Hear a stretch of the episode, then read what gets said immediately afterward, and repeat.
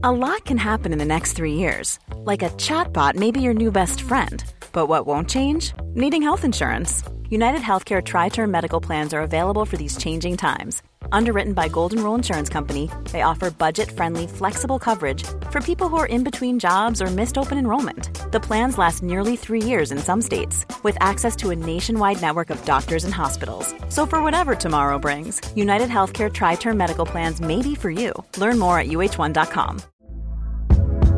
Hey there, it's Michele Norris. I'm host of a podcast called Your Mama's Kitchen. When I travel, I'm usually looking for a way to find a taste of home when I'm not at home. And one of the things I love to do when I am at home is entertain. And Airbnb allows me to do that. When I was in California recently, I rented a house that had a great kitchen. And when we were sitting around the table, we we're all thinking, we're in someone else's house. Someone could be in all of our homes as well.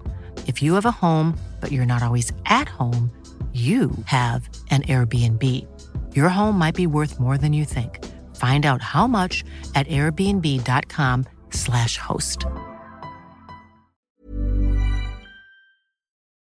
Hello and welcome to Backchat. If the Nature podcast is 1% inspiration, then Backchat is 99% perspiration. Yes, Backchat's back with our first show of 2018. It's also my Backchat debut. If it's yours, then this show is a bit more freeform than the regular podcast and is a personal take on the latest stories from our team of reporters and editors. In today's roundtable discussion, we'll be trying to quantify the role that luck has to play in research, looking at how to report on the iterative nature of science, and how to avoid hyping the high tech. I'm Benjamin Thompson, and joining me on today's show are Heidi Ledford. I cover uh, biomedical research primarily, but sometimes I write stories about plants as well. Lizzie Gibney. Hi, I am a reporter here in London and I cover the physical sciences. And Davide Castelvecchi. I do physical sciences. Also, I guess maybe I would be the black hole correspondent. Coming up on the show, we'll be talking about lucky breaks. Is serendipity an important driving factor in science, or is it an unhelpful stereotype in the discovery process? Can we nudge the finger of fortune to point in our direction? We'll also be looking at a blooming debate about the first flower. In science, new research can be contentious. How do we go about reporting it? Is there ever a time when a debate can truly be put to bed? Finally, we'll be taking a peek at the quantum internet. Will it help me load cat gifs faster than ever before? And how do we avoid overhyping it? Firstly, then, science is littered with famous examples of fortitude. I think that Alexander Fleming's discovery of mold juice, which you might know as penicillin, is perhaps one of the most famous. Nature had an editorial a few weeks back looking at whether you can divide up the concept of luck. Lizzie, I know this is something that you've been looking into. Yeah, I mean, I think there are so many wonderful kind of fables in science about the role of serendipity. And by serendipity, you know, we just generally mean a happy, unexpected finding. Um, and it's often used as a justification for why scientists should be really given free rein. But the thing is, you know, we are in our line of work tend to, you know, we tend to be evidence based. We are scientists. And there isn't a huge amount of evidence that actually says what the role of serendipity is. Um, so it's kind of, we're in a situation where it's used as a justification, but mainly based on anecdote. So um, there was a particular study that inspired this editorial, and it, and it was attempting to quantify in some way to, try and make this subject a little bit more evidence based. Well, I mean, is it possible then to quantify such an abstract concept then? I mean, what's uh, these guys come up with? Well, so serendipity is this like entangled web of cause and effect. But so then the very first thing that needs to be done is to have some framework that means you can actually study it. So Ohid Yaqub, who is at the University of Sussex, has been developing this framework for a little while. So he went through all the archives of Robert K. Merton, a famous US sociologist who kept newspaper clippings and articles and built up this massive archive with lots of examples of serendipity. And he looked through those and he built on them and he tried to classify them in a way, which is step one of trying to understand a phenomenon. Um, so he came up with so the four different types of serendipity in science that he found. So one is where a discovery in one area comes about from targeted research in a completely different area. So an example of that was in World War II when there was um, a mustard gas explosion and the investigators went to try and figure out if it was uh, caused by an enemy bomb. And in doing so, they noticed that there was an effect on the white blood cell count count in the soldiers who are affected. And this eventually led them to the idea of chemotherapy. So science was happening in one area, it led to a discovery in a completely different area. You also then have instances where you are just doing completely free blue skies research. The analogy is with um, you're just going window shopping, seeing what you might like to pick up. Um, and there are loads of examples of that as well. So um, Wilhelm Röntgen, who discovered X-rays, he was just tinkering with a cathode ray tube and he saw some flashing light across the other side of the room that he was completely not expecting.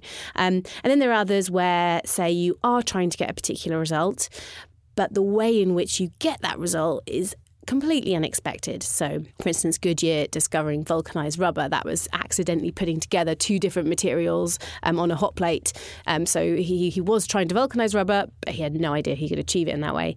And, and then there are others, such as when you have a solution to a problem that hasn't yet emerged. So, uh, the discovery of shatterproof glass was by dropping a flask with a particular polymer mixture in it that made it shatterproof. And it was only a couple of years later that um, there was the realization that having shatterproof glass in a car, for instance, could save a lot of lives. Well, we've got these four categories then. What do we do with them? so having this exact framework was was what this guy's been working on for a while. Now the idea is that we actually also have data that we can apply that framework to. So he's going to get together loads of grants and find out about the patents and the publications that come out of them. Um, and in a way that he didn't really want to um, make public in case other people copy his exact method, um, he is going to essentially see how often it is the case that research in one area produces results in another, how significant it is when that happens, the size of the discovery and importance, and ultimately from this try and, and just build up a picture of how often these different kinds of serendipity happen and see what we can learn from that. Well, that's definitely something that I'd like to talk about. But before we do, I mean, let's just have a bit of fun with it. I mean, I've talked about Fleming there, and you've given us a bunch of examples as well. What, what do the rest of us have any examples of uh, their kind of favourite examples of luck? It's terrible, but my favorite is always Fleming. But the reason is because I think I give him a bit more credit, maybe, than other people tend to do because I think it's entirely likely if I had seen those petri dishes, I just would have said, "Oh, that's disgusting," and thrown them away. And I have times, you know, when I was a graduate student. I mean, I feel like my thesis advisor I mean, he was he was so great and he was always looking for these accidents you know and he would help us find them in our data and there were times when you know I was so focused on getting a result, you know, under one condition that I wasn't really paying attention to what was going on under other conditions. And he would say, "Whoa, whoa, whoa!" But look at that, you know, and that would end up being my thesis project. So I, I find the question quite interesting. I mean, what I, what I was thinking as well, certainly with what you've said there, Heidi and, and Lizzie, what you've covered there is uh, reminds me of Gary Player, the old golfer who uh, is probably apocryphal, but he said, "The more I practice, the luckier I get," yeah. um, which I think is uh, well, it suggests that it's really it's graft and hard work that maybe puts you in the right place, and it, that eureka moment isn't really the thing. And is that perhaps even an unhelpful stereotype that people just assume that someone's sitting there chewing on the end of their pencil and suddenly they have that ding and and then science happens. Well, that, that's it. And I think um, often actually what it is is is the environment, the all the different discoveries and research up until that point that make everything ripe for a discovery to happen. And yes, there might be one person who has that particular light bulb moment where they make this discovery. But as we saw with I think the most famous example is probably um, Darwin and Alfred Russel Wallace, they both came up with this theory theory of evolution at the same time, even though it seemed to be so remarkable and countercultural and and you know we think of them then that's a great example because they were both fantastic scientists but working in a time that made that discovery possible. And I think that is often the case. It's very hard to know um, wh- whether it's some attribute of a particular person that means they were likely to see something others didn't, or whether it was a big combination of factors in the world we live in now, people want bang for their buck, right? And again, which just, seems fair enough. Yeah, was, taxpayer yeah, money. Of course. I mean, most research is publicly funded, I would imagine, and so it's it seems only fair that you get results from it. But are we getting away from just being able to use luck at all? Does everything have to be so mechanical? Well, I think one of the things that this study may come out with, which was certainly suggested from looking through a lot of the examples uh, from history, is that often targeted research doesn't have to be a bad thing because as long as you're able to make some discovery in another field at the same time, because in, in, an awful lot of cases, that's what was happening.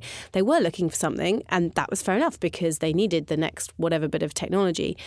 but the situation around it was such that when this serendipitous thing dropped into their laps, they were able to exploit it. And I think that's the really important thing. So it's not necessarily bad that we, you know, use funding for applied research and that we try and go in a particular direction as long as it's then possible for us to exploit the unexpected findings that happen while we're doing it so that you know Heidi when you were looking through that data and your supervisor said no wait look look at this you didn't have to go oh god but I've got to publish three papers before the end of my PhD or I won't you know get my postdoc after that. You know you don't ignore those things when you find them because that would be the real problem.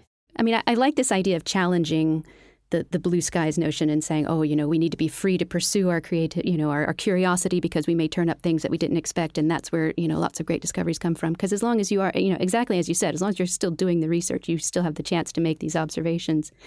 Um, but then I do wonder, you know, maybe you do still have to be willing to support something that seems like it's quite basic in those initial discoveries because otherwise you've got to carry it a bit further. I think that's it. I think there's there's always going to be a balance, and I think this study is hoping to come up with maybe just even a little bit of evidence, however weak, because at the moment there's none, um, mm. that says, for instance, how where that balance should sit, or if we find that the most important instances of serendipity happen in one type of completely open-ended research versus targeted research, that also would be something we should know. So yeah, it starts here really.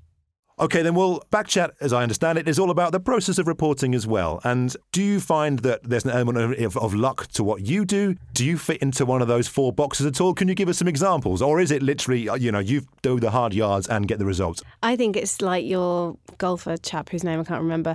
If you've built up all of your networks and you chat to people enough, the best stories will probably come about through a random conversation at a conference or something. But you've got to be at the conference, you've got to know that person, you've got to ask them a few open ended questions, or you've got to build up their trust enough for them to want to tell you. So it's all about the situation you establish, really. And yet, when when I do go to conferences, then a lot of times the best things I get out of them are not the ones that I expected. I went to a conference uh, more than 10 years ago, which is uh, more like a popularizing science kind of conference uh, where journalists usually don't expect to find news or, or things to report. And that's where I first learned that there was this thing called the quantum internet, or that people were thinking about it. And this may be uh, relevant to the later part of our conversation. Oh, absolutely. And listeners, more on that coming up. But before that, a bit of a debate has grown about what the first flower looked like. Heidi, this is something you've covered for Nature. Could you tell us a little bit about the opening rounds of this discussion? Well, first of all, it's a long-standing question, right? This is something that people have tried to answer through an analyzing fossils, but the fossil record is quite scarce for, for flowers. They're so soft and delicate. Um, but a few years ago, some people decided to take more of a big data approach to it, and they assembled a team together to um, characterize the traits in a lot of different species of plants to, and characterize their flowers. So they analyzed um, over 20 traits in uh, about 800 different species. They form this big database. And then they tried to match that up with some of the molecular data that we have on how these different species are related to each other evolutionarily. From that data, they tried to crank out what would be the, the first flower, what features it would have. And uh, what, what did they sort of posit that it might look like? Oh, you know, a lot of the things that they were looking at are things that we don't typically look at when we're looking at a rose, for example. So they didn't have data on, for example, how big the petals were or what color they were, but they had, uh, you know, some data on the the arrangement of the petals. They looked at the arrangement of the the male and female reproductive parts. Are they on the same flower? Was one, um, and they also looked at things like how many different reproductive parts did they have? You know, how many different female reproductive parts did they have? How many male, and so forth. Well, recently then, though, Heidi, like some researchers have come back then and said, well, hang on a minute. Yeah, I mean, it's it's a neat story, I think, because you had this team working together, and, and they had this sophisticated modeling they were using, um, and they come up with this image of a flower, and they did they they did actually have a sculptor put together a model and then they scanned that model and made that you know an image that they put out with the paper. But you know despite all of this analysis there was this uh, plant morphologist who looked at that paper and he looked at that flower and he said mm, I, don't, I don't think so um, because he had looked at so many different flowers and he understood the morphology so well and he said yeah i don't i don't think think that kind of geometric combination of parts really exists in nature, and I'm not sure that it ever could. And so that's that was the debate about it. You mentioned there that the lack of kind of historical record for flowers. Does this debate get us any closer to what it might have looked like? I mean, I think so. I think they're, you know, they're still working to expand their database and to, you know, continue their analyses. The debate is in the form really of a, of a commentary that was published in the American Journal of Botany. And the, the person who received it and, you know, was working on this this project, this e-flower project it's called, uh, he said when he first got that letter, he was just so nervous. Oh, no, what is this going to be? But then when he opened it up and he read through it and he thought, oh, no, okay, yeah, this makes sense. This makes sense. And so he, he went back and he looked back at some of the data that they had that suggested that you could have this particular combination of features um, in the male and reproductive parts of a flower. And, and he realized that, you know, maybe they had misscored a couple of the flowers that they had in there. So he didn't 100% agree with the criticisms that were lobbied about that work. But he, you know, some of them he did think, oh, yeah, you know, looking back at it, maybe they're right. And he redid the calculations and he came up with an answer that was, I guess, closer to what people might have expected to see, which was that these male and female reproductive parts shared a similar geometry um, around the central axis, and that was, you know, what was sort of triggering the debate. Well, this seems, I guess, like quite a uh, quite a fruitful discussion then. Oh, but I know that from uh, oh yeah, listeners, I apologise in advance. That was a mistake. Um, all right. Well, I mean, say this is you know backwards and forwards, and they seem to be getting on relatively well. Mm. But I think we can all say there are examples where we get two groups with very entrenched views. You know, I say X, I say why, we'll never kind of meet in the middle.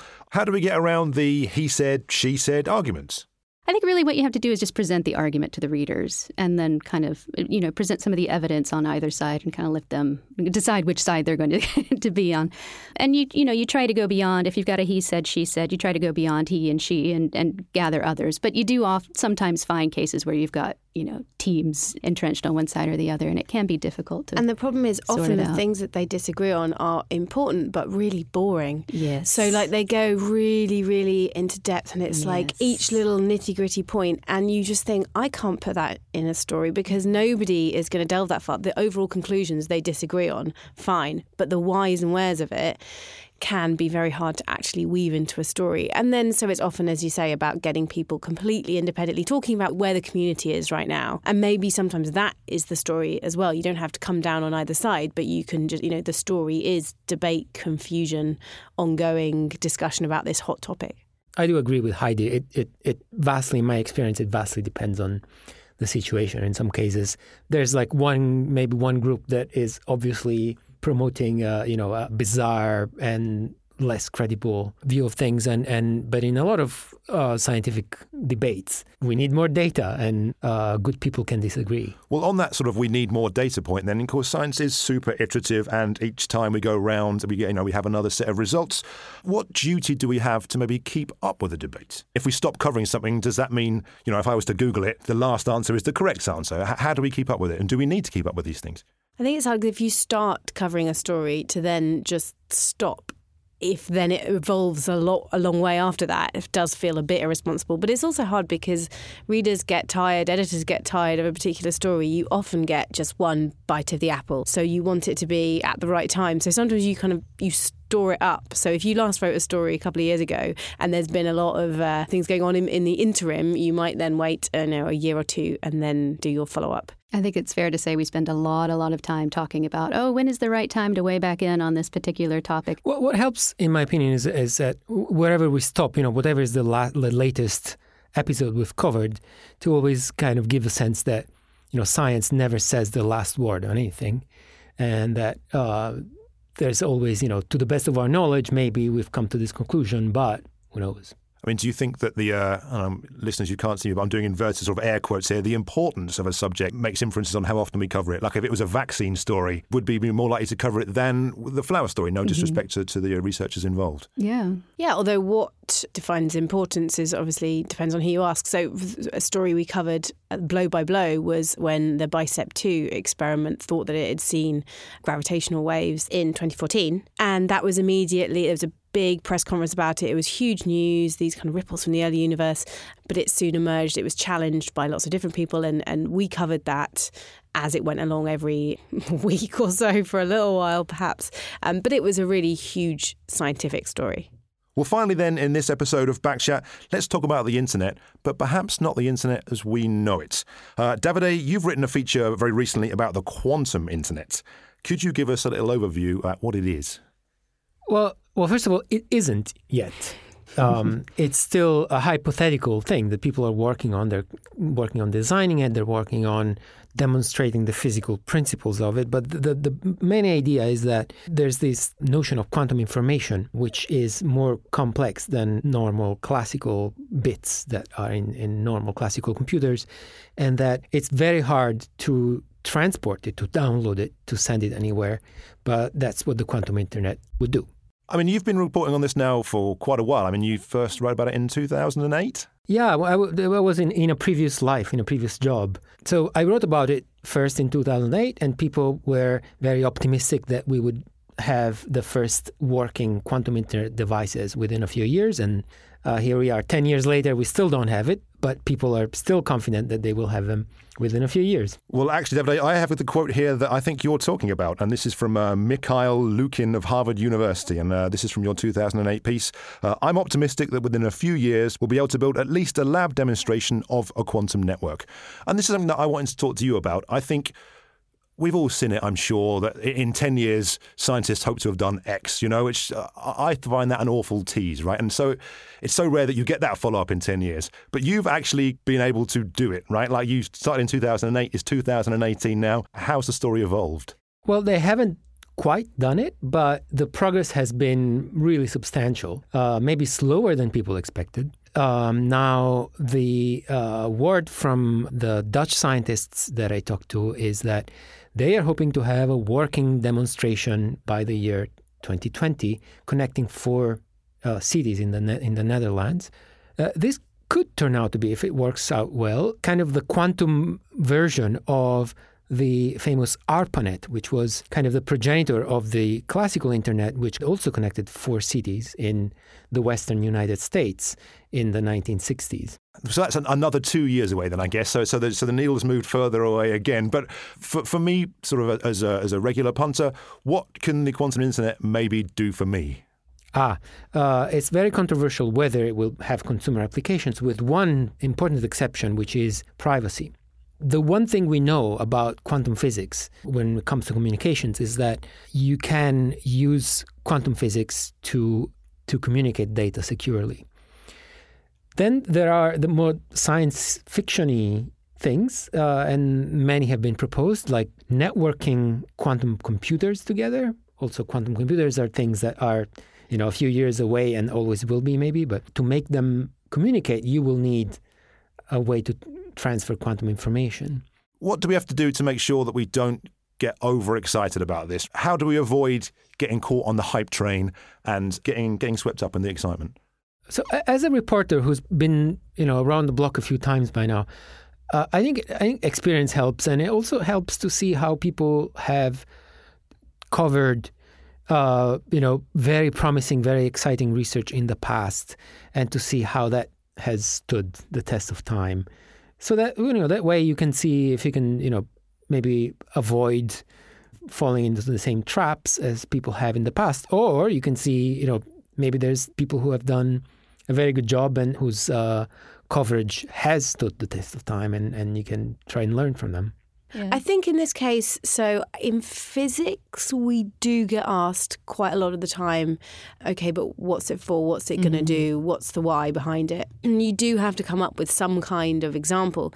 And I think it's a classic case with Davide's story. There are loads of very speculative, great ideas for what you might use a quantum internet for. Are they going to be actually what we use it for? Probably not. But at the moment, we don't even have this thing to play around with. But once that exists, then somebody else, coming back to serendipity, is probably going to say, oh, hey, like we've now got this bit of kit. This is what I could now do, something I've been trying to do from a completely separate field for ages, and it's now been enabled. So you just don't know what the future holds, and therefore you kind of have to grasp at straws a little bit. And obviously, the way to do it is to say, these are, these are great ideas, these are possible, but not promise too much. Well, then, everyone, there you have it. Many thanks to my guests, Davide Castelvecchi, Heidi Ledford, and Lizzie Gibney for joining me today. You can read their work and more stories from the world of science over at nature.com/news. If you'd like to get in contact with us, you can reach us on Twitter. We're at Nature Podcast or on email podcast at nature.com. This has been Backchat. I've been Benjamin Thompson. Thanks for listening. See you next time. Cool fact a crocodile can't stick out its tongue. Also, you can get health insurance for a month or just under a year in some states. United Healthcare short term insurance plans, underwritten by Golden Rule Insurance Company, offer flexible, budget friendly coverage for you. Learn more at uh1.com. Normally, being a little extra might be a bit much, but not when it comes to healthcare. That's why United Healthcare's Health Protector Guard fixed indemnity insurance plans, underwritten by Golden Rule Insurance Company, supplement your primary plan so you manage out of pocket costs. Learn more at uh1.com.